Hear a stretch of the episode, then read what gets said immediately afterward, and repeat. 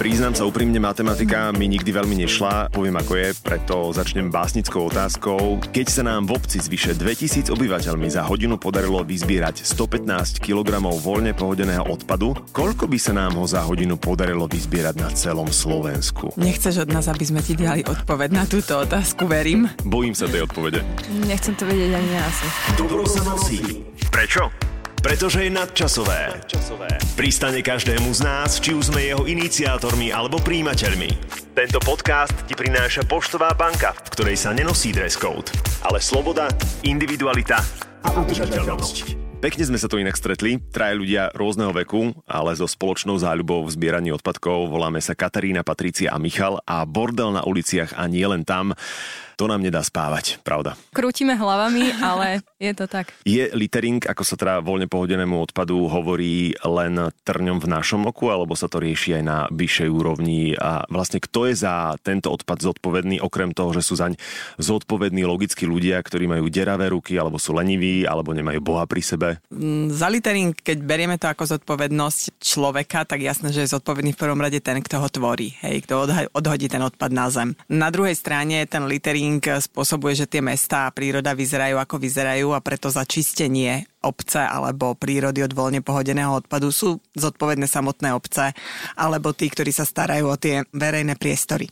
Je dôležité povedať, že výrobcovia dnes sú zodpovední za všetky výrobky a obaly z nich aj potom, ako sa stanú odpadom. Európska legislatíva pripravuje e, nariadenie, v ktorom budú zodpovední aj za ten voľne pohodený odpad a budú sa musieť podielať na či už finančne alebo fyzicky na dočistení prírody a samozpráv od voľne pohodeného odpadu. Čiže výrobcovia budú prispievať nielen na kontajnery, ale aj na samotné čistenie a dočisťovanie. Áno, tak. Mhm, okay.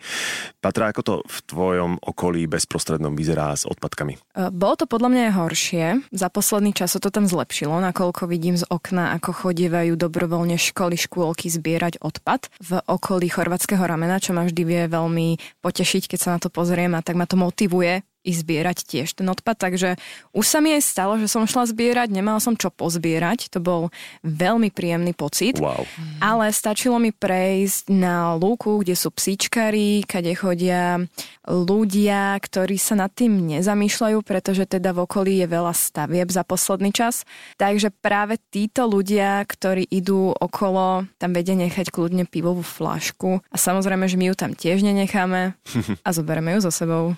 Legendár legendárny a nerozprávame sa o tom poprvýkrát, je Petržalský skatepark. Tam je to naozaj spúšť, e, božie opustenie. Je to tak. Ehm, vlastne ja som ukazovala vo videu, v prvom videu, ako to tam vyzeralo. Bolo to extrém. Vlastne je vedľa obchod, do ktorého chodia decka nakúpiť si veci a potom to len za seba hodia. To je normálne doslova vidieť, že oni to za seba hodia a neriešia to. A potom som prišla vlastne druhýkrát asi mesiac a pol potom. Boli tam stále tie odpadky, ale už tam nebolo toho tak veľa. Mm-hmm. Čiže buď to bolo vyriešené niekým niekým iným zase a neviem za aký čas to hlavne bolo zase spôsobené. Čiže mhm. nechodím táde každý deň, takže nemôžem povedať, že koľko tam za každý deň pribudne odpadu, ale teda ten skatepark je také bolestné miesto. No. Tam je úrampa a pod tou úrampou sa tak v úvodzovkách krásne skladujú PET fľaše. Áno, tam je taký spad, čiže vlastne človek, keď nevidí ten odpad za sebou, tak ho ani nerieši. Mm-hmm. A, a to je to smutné, že vlastne no. oni sa nikdy nezamýšľajú nad tým, že čo s tým bude ďalej. Čo ako nevidí, to srdce neboli. Na druhej strane je presne to, že pokiaľ je niekde už nejaký odpad odhodený, každý nezodpovedný človek tam veľmi rád pridá na tú kopu ešte viacej. To znamená, ak je nejaký priestor dočistený, tak uh, oveľa dlhšie trvá, kým tam znova vznikne nejaká kôpka a ľudia tam začnú vyhadzovať veci. Malá kopa pýta viac. Tak si ťa otestujeme. Zase. Ako dlho sa vo voľnej prírode rozkladajú následujúce veci? Ty si profik, to dáš. Ja som nepočúvala, keď si sa pýtal. My už túto prednášku máme za sebou totiž to. Ohryzok z jablka.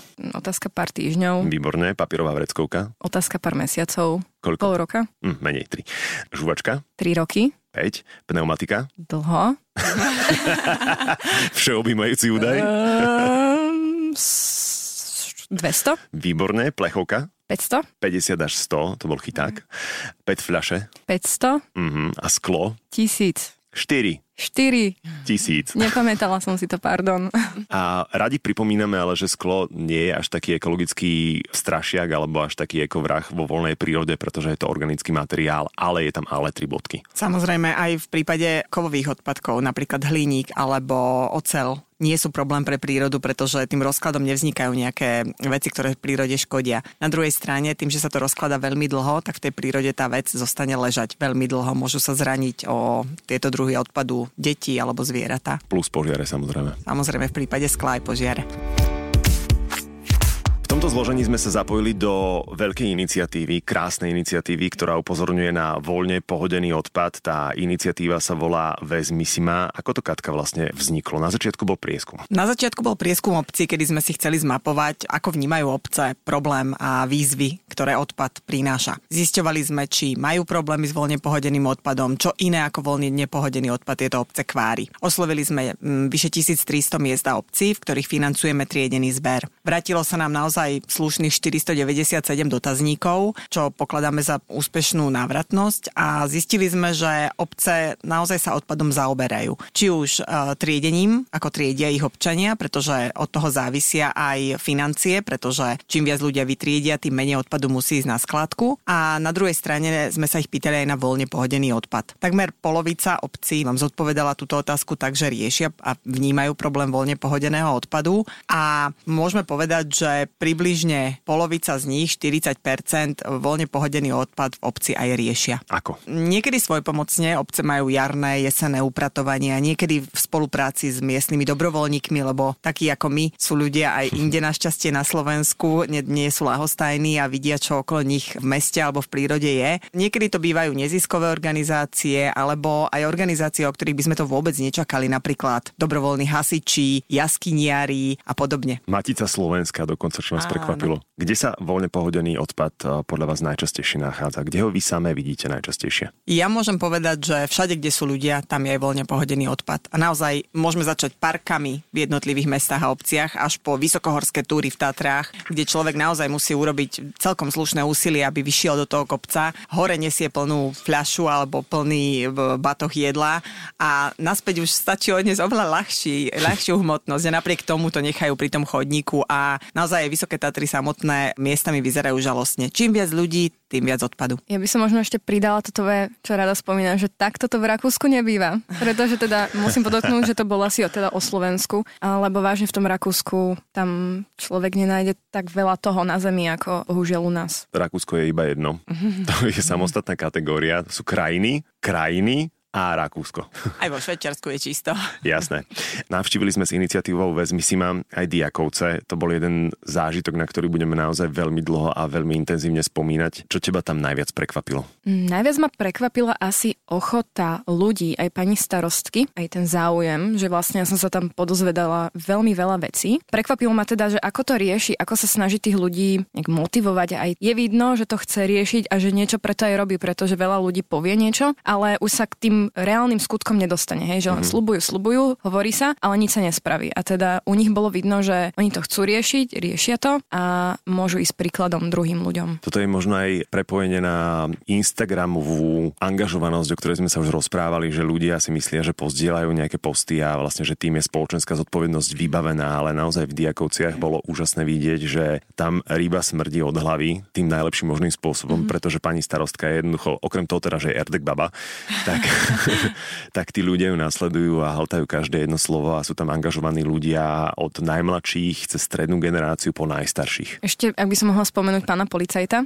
to som vlastne aj spomínala. Náčelníka obecnej pardon, polície. Pardon, náčelníka, ktorý vlastne je tam ten zodpovedný, aby riešil problémy. A veľmi sa mi páčilo a takto by som si chcela predstaviť každého policajta, či už mestského alebo štátneho, ako by mal reagovať aj v Bratislave, pretože tam mal ten policajt pocit, že je dôležitý. Riešil riešil tie veci, naplňalo ho to, bavilo ho to a bolo to dosť vidieť. Zatiaľ, čo tu zavoláte policajta, že niekto niečo robí a proste nedojdu, lebo oni chcú riešiť nejaké závažnejšie veci. Veľmi dôležité je tu uvedomiť si, že naozaj zanietenosť zodpovedných ľudí prináša tie výsledky. Ono to je vidno v odpadoch celkovo, že stačí, že agendu odpadu má daný starosta ako prioritu a množstvo starostov a primátorov má túto tematiku ako prioritnú a podľa toho veľmi často to aj v danej obci vyzerá uberá. Či už s voľne pohodeným odpadom, alebo aj v motivácii ľudí triediť odpad. A v Diakovciach bola s nami aj Luisa Garajová Šrameková, úžasná herečka, komička, ktorá sa priznala, že ona s rodinou chodí čistiť okolia. Teraz, keď sa presťahovala do nového bývania a ide okolo starého bydliska, tak vidí, že tam Luisa so svojou rodinou je jednoducho postrádaná, lebo odpad tam nikto nezbiera. A tiež povedala teda zaujímavú vec, že keď zbierali odpadky, tak nachádzali tie isté druhy odpadkov na tých istých miestach. Čiže tieto voľne pohodené odpadky v niektorých prípadoch sú problémom konkrétnych ľudí na konkrétnych miestach. Čiže nie je celé ľudstvo zlé, ale vyslovené, že je to otázkou jednotlivcov. A možno tam by mohlo byť e, ako napomocné nejaký dohľad, či už mestskej obecnej policie, ktorí sa pozrú, sú na tých miestach, nie je úplne viditeľne, že budú stať stráž pri lavičke, či tam niekto niečo nehodí, ale že sa zamerajú na tie miesta, kde ten voľne pohodený odpad sa pravidelne objavuje. Inak Luisa mala tiež skvelú otázku, že či sused môže na druhého suseda bonzovať, čo je v zahraničí, aj o tom sme sa už rozprávali v tomto podcaste, je úplne bežné, napríklad v Británii ľudia na seba dávajú pozor sused na suseda. A a Luisa sa teda spýtala, že či aj u nás je to v úvodzovkách dovolené, keď sused na bonzuje na suseda, že napríklad zle triedi odpad, alebo že vyhadzuje odpadky a záväzná odpoveď bola, že áno, môže. Čo je v podstate pravda, lebo veľa ľudí si to neuvedomuje, si myslí, že teraz zdvihne telefón, zavolá na obecnú políciu alebo na mestskú políciu a že v momente bude jasné, že a, bonzovala si, ale pritom je to anonymné. Áno, tieto nahlásenia sú anonymné a ono je veľmi dôležité uvedomiť si takú vlastnú zodpovednosť, že nestačí možno niekedy, aby som ja niečo nerobil alebo nerobila. Ehm, môžem sa snažiť vychovať ostatných, aby sa správali zodpovedne. Nie vždy to stačí a toto by som veľmi nerada nazývala bonzovaním, lebo je to taká výchova spoločnosti ako takej, ktorá sa ako celok musí niekam posunúť, aby to bolo čudné, aby sa ľudia nestávali k problémom tak, že čo je za zatvorenými dvermi, čo sa ma netýka, do toho nebudem rýpať. Pritom väčšinou tieto veci sa dejú v spoločnom priestranstve.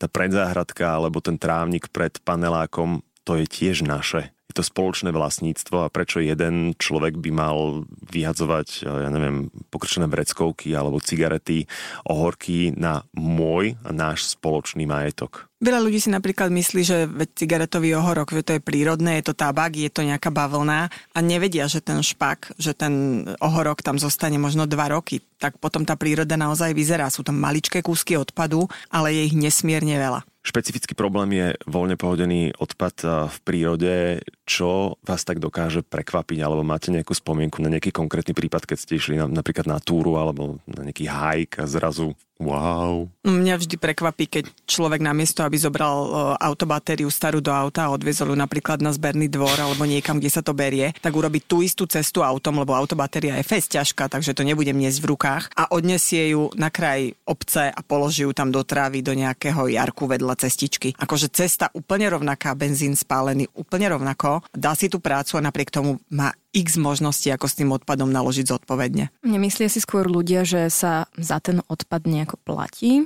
To je zase nejaký mýtus. Skvelá otázka. Ako je to so zbernými dvormi? Sú spoplatnené? Zberné dvory na elektroodpad a prípadne na bežný druh odpadu spoplatnené v mestách a obciach nie sú. Nie všetky obce ale majú zberný dvor. Obce, ktoré majú napríklad menej obyvateľov a nemajú zberný dvor, tak majú zo zákona povinnosť pristaviť aspoň dvakrát do roka. To je tam minimálna hranica. Veľkokapacitné kontajnery kontajnery napríklad na veľkoobjemný odpad, na nábytok, sanitu a podobne. Takže majú to obce nastavené tak, že niekedy je jeden zberný dvor, ktorý zdieľa viacero obcí a obyvateľia týchto obcí majú možnosť ako fyzické osoby tam odniesť odpad bezplatne. My sme teraz riešili tiež túto autobatériu, menili sme ju a starú som nechala v predajni, kde som sa spýtala, že či riešia aj takéto veci, že predsa ja keď si kúpim novú, niečo sa musí stať so starou, nemám informácie, tak som sa spýtala rovno tam a oni, že jasne, nechajte to tam. Čiže ja si myslím, že by to to mo- mohla byť aj možnosť pri prerábaní kúpeľne, kuchyne. Samostatná firma poskytne aj ten odvoz že vlastne človek to nenechá pri kontajneri. Ale je to bežná vec inak. No a prečo sa to potom deje? Hm. No, rozšírená zodpovednosť výrobcov, ako funguje pri obaloch a neobaloch, tak funguje aj pri iných výrobkoch, napríklad pri elektrozariadeniach, kde je možnosť spätného zberu. To znamená, viete napríklad odovzdať starú práčku alebo starú chladničku, keď si kupujete novú, takisto je to pri batériách. Batérie nepatria do zmesového komunálneho odpadu, lebo obsahujú ťažké kovy a je to nebezpečné, keby to skončilo na skladke. To znamená rovnako v predajniach, kde si viete kúpiť baterky, či už do drobných elektrozariadení a podobne, ale staré autobatérie máte možno dovzdať tam, kde sa tá vec dá kúpiť ako nová. Toto je súčasť vzdelávania, rovnako ako my vzdelávame ľudí v triedení odpadu, v tom, čo patrí a nepatrí do farebných kontajnerov, tak sú organizácie zodpovednosti výrobcov pre elektroodpad, ktoré vzdelávajú práve v tomto elektroodpade a majú hovoriť aj to, aká je možnosť naložiť s tým odpadom. Ako tak mám pochopenie preto, keď sa kontajner naplní, a tie odpadky z neho vypadávajú, opäť príde vietor a rozfúka to po okolí. Nemám až tak pochopenie pre ten moment, keď v kolóne niekto dofajčí cigaretu a vyhodí špak na cestu. Tiež nemám pochopenie pre susedov, ktorí z balkóna ten ohorok vyhodia ideálne v noci, keď vieš, že tá cigareta dohára a pekne vidíš tú oranžovú bodku, ako letí ako padajúca hviezda. A ty si niečo praješ? Pozor, padá ohorok. Ale mne vtedy normálne vynicháva mozog, keď idem behať do lesa niekam, najradšej chodím, keď e, mám moderovačku niekde v cudzom meste alebo, alebo v nejakom novom priestore, tak si idem tak ňafufňať okolie, idem si zabehať a to sa mi stáva. Naozaj každý druhý nový beh v novom priestore, že bežím, bežím, bežím a zrazu sedačka. Je to milé, že na nás myslia, že áno, potrebuješ si oddychnúť po tom behu alebo po tej túre, ale vtedy si hovorím, že naozaj nerozumiem tomu, že ako niekto si môže dať toľko práce, že vyvezie starú sedačku niekam do prírody, do chráneného územia a pritom naozaj ten zberný dvor alebo hociaké iné možnosti. Alebo dám to niekomu, odnesiem organizáciám, ktoré sa starajú o chudobných, o, o bezdomovcov, oni tieto artikle musia príjmať. No neviem, či úplne všetky, keď je niečo v dezolátnom stave, tak asi nie, ale a, zase okay. druhá vec, dať si tú námahu a odniesť to niekam do lesa je úplný nonsens. V prípade tých cigariet, ako si spomínal, tak uh, samotné filmy nám prinášajú zlé vzory. Pamätáme si mnohí proste zábery z, ja neviem, starších filmov, kedy fešný herec, uh, vyšetrovateľ v kriminálke dofajčí cigaretu a takým tým štrngnutím odhodí ohorok. A aj to, bolo to kedysi bežné, hej, a neuvedomovali si ľudia, že aj toto je forma znečistenia životného prostredia. A ešte stále máme tie filmy a môžeme ich vidieť a je to bežné správanie tých vzorov, ktoré ľudia majú. Mm-hmm, čiže to boli influencery tej doby, hej? Áno.